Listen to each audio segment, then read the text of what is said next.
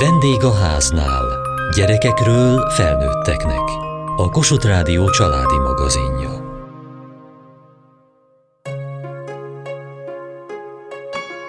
Idén ötödik alkalommal osztották ki a Richter Anna díjat oktatáshoz és egészségügyhöz kapcsolódó programok számára.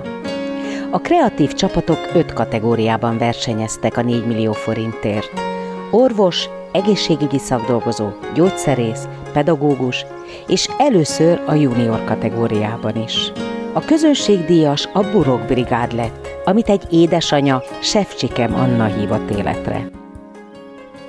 Öt gyerekem született meg, és a hatodik várandóságom története az a kislány, aki elindította azt, hogy itt ebben a rendszerben nagyon kell a segítség. Mellettem olyan szakemberek álltak, akik mind a testi, mind a lelki oldalt képviselik, mert azt gondolom, hogy ez a kettő csak is együtt működik, és hát látom nap, mint nap a rengeteg megkeresésből, hogy itt óriás segítségekre van szüksége a családoknak. Nekünk volt egy élettel nem összeegyeztethető beteg kislányunk, és az a trauma, ami engem ért a kórházban, rádöbbentett arra, hogy valamit ezen a rendszeren változtatni kell. Szakmailag nem mindegy, hogy hogy tájékoztatják az embert, és sajnos az a tapasztalat, hogy ez általában nem objektív, és legkevésbé empatikus, és hát, hogy mindezen az úton ő lelkileg milyen segítséget kap, hisz én, aki előtte bármikor várandós lettem, akkor mi két évig vártunk a következő babánkra. Életeket mentünk, és én ezt így is érzem. És itt társadalmi elfogadás kérdések is előjönnek, meg esélyegyenlőség. Tehát, hogy olyan kérdéseket pedzegetünk mi, ami az élet része. És nagyon sokszor harcolunk azért, hogy igenis ott lehessenek az apukák, akkor is, amikor épp elvesztették a babájukat. Vagy mondjuk nem egészséges gyermek születésére készülünk. Az apukák is siratják ezeket a babákat, és azt gondolom, hogy mi nagyon sok tabu kérdést pedzegetünk, és nagyon próbálunk segíteni azon az úton, hogy mindenkinek könnyebb legyen, bármilyen döntést is hoz, és bármilyen utat is választ.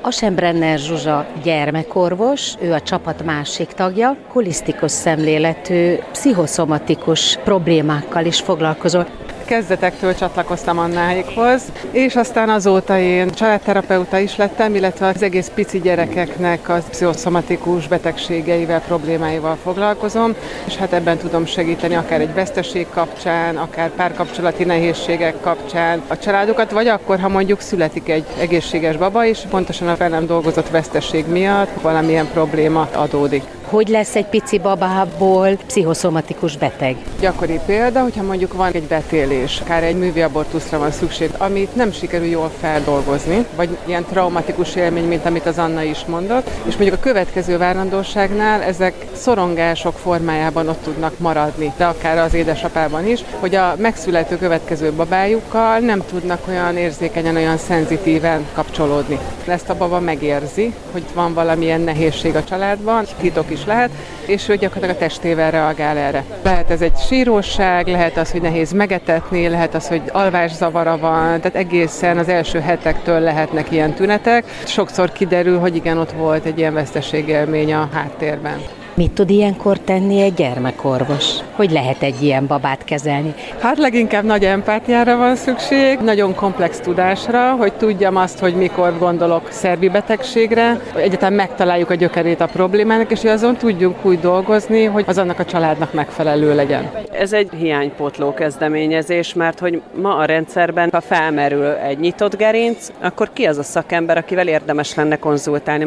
Nagyon fontos, hogy a születés előtti szakember nem feltétlenül látja azt, hogy születés után mennyire műthető egy ajakszájpat hasadék, egy nyitott gerinc, egy csigolya fejlődési rendelenség, tehát hogy próbáljuk ezt megmutatni, hogy hova érdemes fordulni, és ebben a lelki támogatást is megadni, és erre azért is van szükség, mert én naponta nagyon-nagyon sok megkeresést kapok, de talán ezzel tudunk segíteni. Ami különleges ebben a csoportban, hogy ez egy multidisciplinális tím, milyen szakemberek vannak még ebben? Van egy klinikai genetikusunk, aki szintén gyerekorvos még, van egy ultrahangos specialista nőgyógyászunk, és Rados Kata, ő eredetileg szülésznő, perinatális szaktanácsadó, akár a szülés körüli nehézségek, akár a korai időszak, az első pár hétnek a nehézségeiben tud már segíteni, így vagyunk egy csapat. Meg lehet találni, majd reméljük ezt mielőbb a Baba Genetika weboldalán. Addig is elérnek minket Facebook oldalunkon, Instagramon, weboldalon elérhetőségeken, és most is nap mint nap segítjük ezt a folyamatot, de nekem az is a célom, hogy ezt az állami rendszerbe is segítsük, és nagyon fontosnak tartom érzékenyíteni a szakmát is, hogy mennyire sokat számít egy-egy simogatás, mennyire sokat számít, ha érzed az empátiájukat. Ebben próbálunk mi nagyon segíteni. Akinek a simogatása nagyon sokat számít, az a szülésznő. Rados Katalin nem csak szülésznő, hanem perinatális szaktanácsadó is. Ezen a területen már nagyon nagy változás történt az elmúlt 10-20 évben. Azt gondolom, hogy aki perinatális szaktanácsadó képzésre megy, ott már nem kell magyarázni a megváltozott szemléletet, mert maga a képzés ezt adja.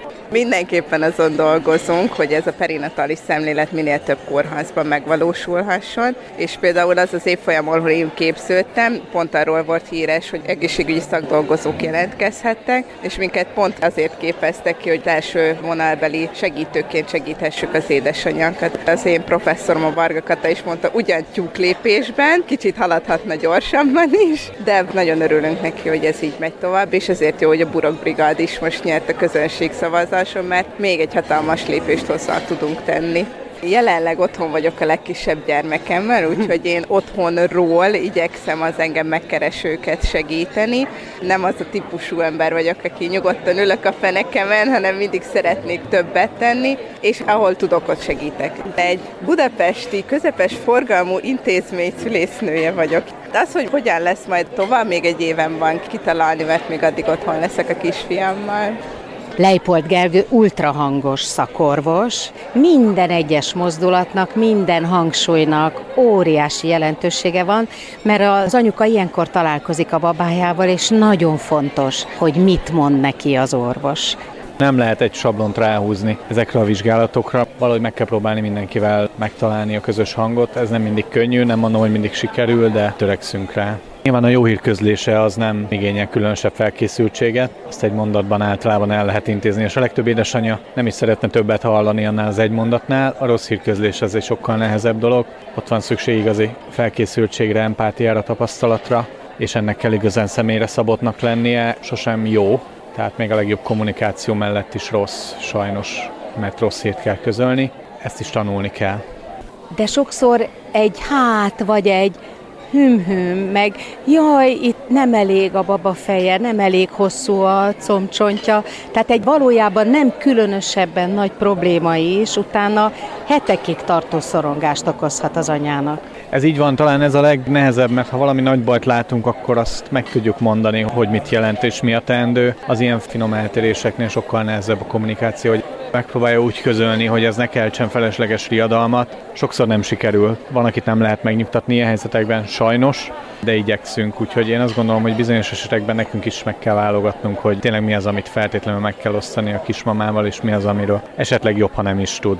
Tanítják ezt az egyetemen? Nem kifejezetten. Ha valakiben nincs meg a készség, akkor nem tanulható a nulláról, de ha valakiben megvan a készség, akkor sem baj, ha tréningezi magát ebben a kérdésben egy kicsit. Varga Norbert klinikai genetikus, akivel egyetlen anyuka sem akar találkozni, ugye?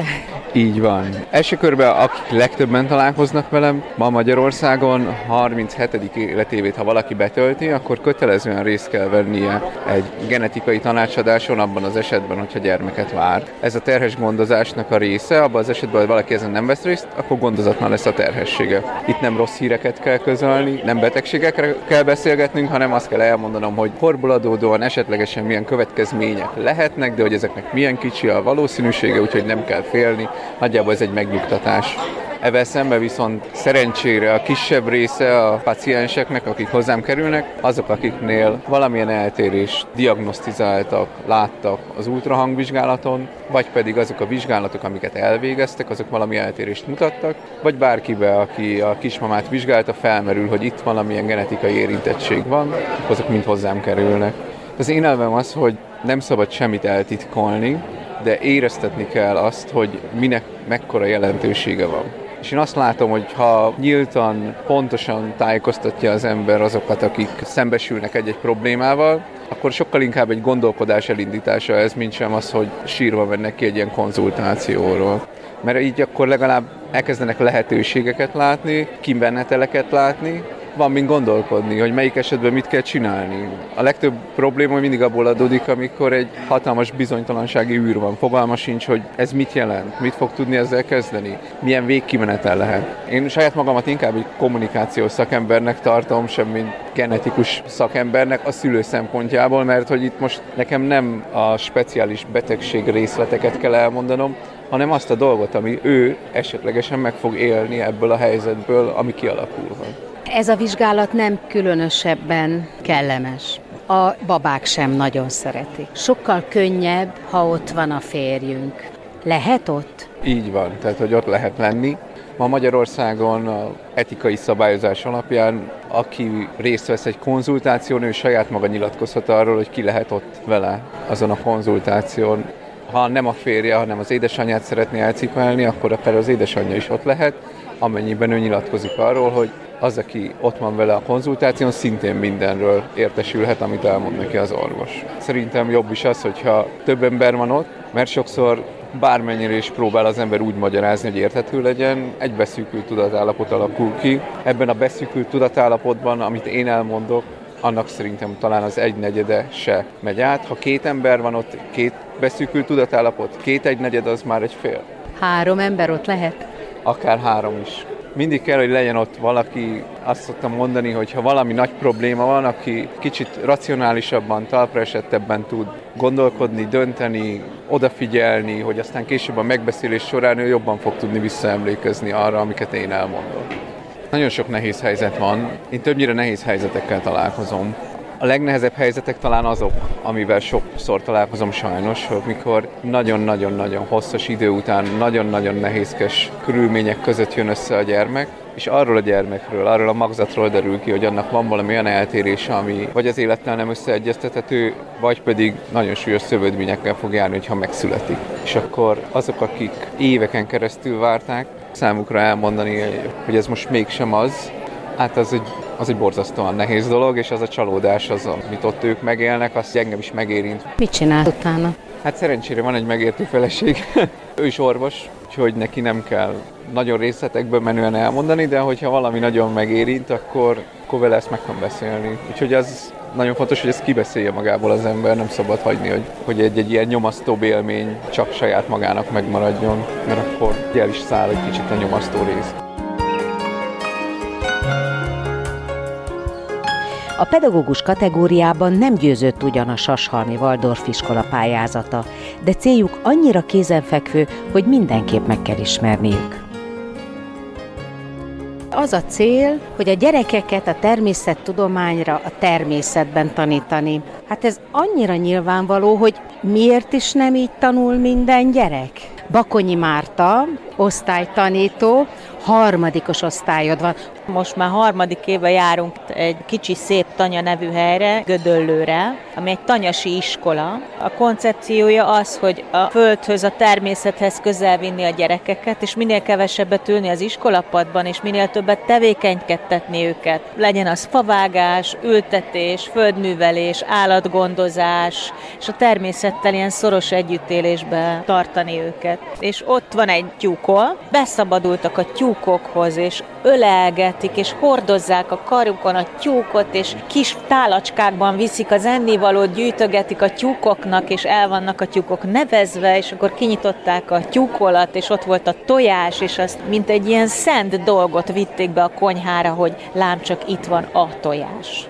És akkor azt gondoltam, hogy amikor mi harmadikosok leszünk, és amúgy is a harmadik osztálynak a projektje a házépítés, tehát kis házat építeni, kunyhót, kemencét építeni, akkor azt gondoltam, hogy akkor mi építsünk harmadikba tyúkolat és amikor negyedikesek lesznek jövőre, akkor meg bejön egy új tantárgy az állattan, állat megfigyelésekkel és mindenfélével, akkor meg betelepítjük ezeket a tyúkokat a tyúkolakba, és mi fogjuk őket gondozni, és akkor az egy éven át a mindenkori negyedik osztálynak lesz a feladata, hogy a tyúkokat gondozza, etesse, tisztán tartsa, a szünetekben való elhelyezésükről gondoskodjon. Tehát a gödölő ihletet adott erre, hogy láttam ezt, hogy a gyerekek mennyire mennyire szeretik ezeket a tyúkokat, és hogy ilyen fontos ez nekik, hogy az állatokkal kapcsolatba kerüljenek. Vértes Anikó kézimunkát és festést tanít. Ezt a dolgot hogy lehet közelhozni a természethez? Mi egyben az egészet gondoltuk át, tehát hogy mindannyian azt látjuk, hogy első osztálytól nyolcadikig ez egy milyen ívű folyamat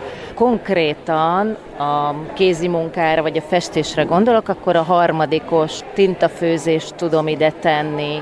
Az anyagokat, a fonalakat festhetjük vele, vagy amikor elkezdenek írni töltött ollal a gyerekek, akkor ki tudják próbálni a tintát. Később a nagyoknál a káposzta lével lehet kémiai kísérleteket végezni, azt, hogy milyen lúgos vagy savas egy folyadék, azt ezzel nagyon klasszul ki lehet kísérletezni. Hát erről nekem öveges professzor jut eszembe, akit a mai fiatalok nem ismernek, de talán ti még láttatok ilyet. Igen, úgyhogy azért az nagy inspiráció nekünk is, amikor mondjuk megtartunk egy fizika epohát, akkor előtte bevallom, hogy mi is nézegetjük az ő kis videóit. Farkas Tünde, elsős osztálytanító. A természettudományok a matematikából indulnak, ami mindenhol ott van az életben. A geometria tanítása kapcsán a növény megfigyelések, a különböző szimetriák, és ezt nem elmagyarázzuk, hanem kimegyünk, megnézzük, megfigyeljük a rózsa lilionféléket, ötszög, hatszög. Tehát, hogy ezek mind-mind-mind ott vannak, és észre kell venni. A napraforgó magok, ahogy a fészekben elhelyezkednek, benne vannak a sorozatok. Minden ott van, és ha ezt mi megmutatjuk a gyerekeknek, akkor más szemmel néznek a világra. A fizikát és a kémiát ugyanígy élik meg. Mi nem úgy tanítjuk, hogy megmondjuk a képleteket, megmutatjuk a periódusos rendszer, hanem megfigyelünk, kísérleteket végzünk, és a saját tapasztalataik alapján jegyzik meg akár az erőször erőkar, vagy bármelyik vegyületnek a tulajdonságait. Mi eddig is így tanítottunk, ezután is így fogunk tanítani. Mi a szülői erőforrásokból tudunk dolgozni, és a szülők erőforrásai végesek és erre szerettük volna ezt a 4 millió forintot, hogy ebben könnyítsük a szülőkön, és, és azokat a dolgokat, amiket fontosnak tartunk, és amit eszközként megjelenhettek volna, azokat ebből finanszírozni, és ilyen formán viszont fontossági sorrend van, hogy mi az, ami beszerezhetünk, mert van rá anyagi keretünk, és akkor a többit viszont most nem tudjuk, vagy ez a tyukol projekt is, ugye akkor így csak szülői támogatásból tud létrejönni, tehát minden, ami annak anyagköltsége, azt a szülők fogják előteremteni. Tehát amit a kertművelésre gondoltunk, a nagyobb ágvágók, a fermentáló, passzalóhordók, a lepárláshoz szükséges drágább eszközök, kis kémcsövek, meg egyéb kémiai felszerelések, ezekről mondunk le. Jön a dunsztas üveg, meg az egyéb helyettesítő. A kerület felé is nyitunk, hát ha sikerül majd a kerületből támogatókat is szereznünk, mert hogy külső erőforrásokat szeretnénk mindenképp még bevonni. Az új kategória, az ifjúsági győztese a Boldog Iskola, a közgazdasági politechnikum diákjainak pályázata. Vezetőjük Nagy Fruzsina a boldog iskola, ahova mi járunk, ott leginkább a diákok tudják elmondani, hogy ők mennyire boldogak, hiszen a tanárok nagyon sokat tesznek értünk, és nagyon sokat dolgoznak. Ezért szeretnénk ezt meghálálni, és szeretnénk, hogy a tanáraink is minél boldogabbak legyenek. Hogy jutott ez az egész eszetekbe? Gondolkoztunk. A tanároknak most ugye nehéz helyzete van, meg leterheltek, és akkor gondoltunk, hogy akkor csinálunk mi valamit. Jött a pályázat, és összeültünk, és jött az ötlet az volt az alapkoncepció, hogy a törődést, amit tőlük kaptunk, azt egy kicsit visszadhassuk nekik, és nekik is örömet szerezzünk. Program sorozatokat fogunk csinálni, illetve egy országos felületet, ahol minden iskolában dolgozó személy megtapasztalhatja, hogy mennyire fontos az, amit ők csinálnak lesz egy vetélkedő nekik az iskolán belül, azt mi fogjuk megcsinálni, mert ők is minden évben csinálnak nekünk egy ilyet, és akkor, hogy ők is átélsék, hogy ez nekünk milyen jó élmény, illetve mennek majd együtt egy vacsora csatára, meg egy közös élményfestésre.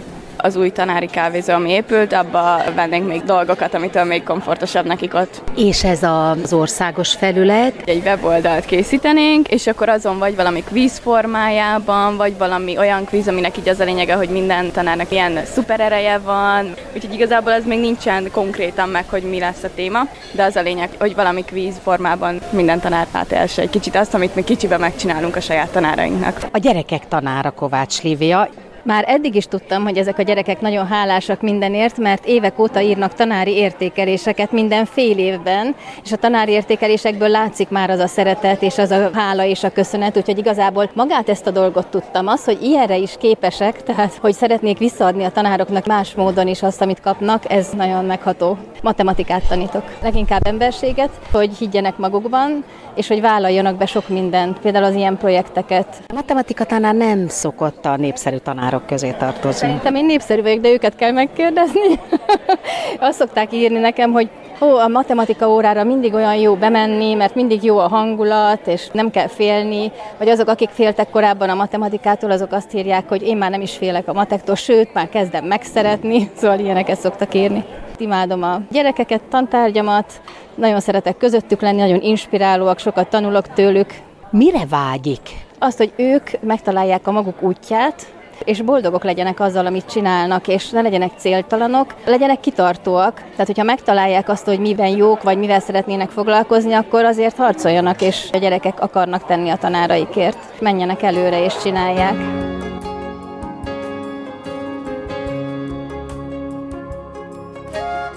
Ma a Richter Anna díját adóján jártunk.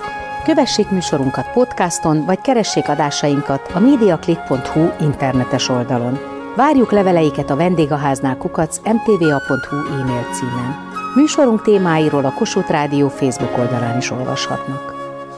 Elhangzott a vendégháznál.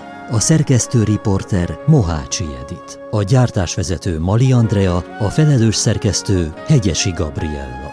Hamarosan a déli krónika következik.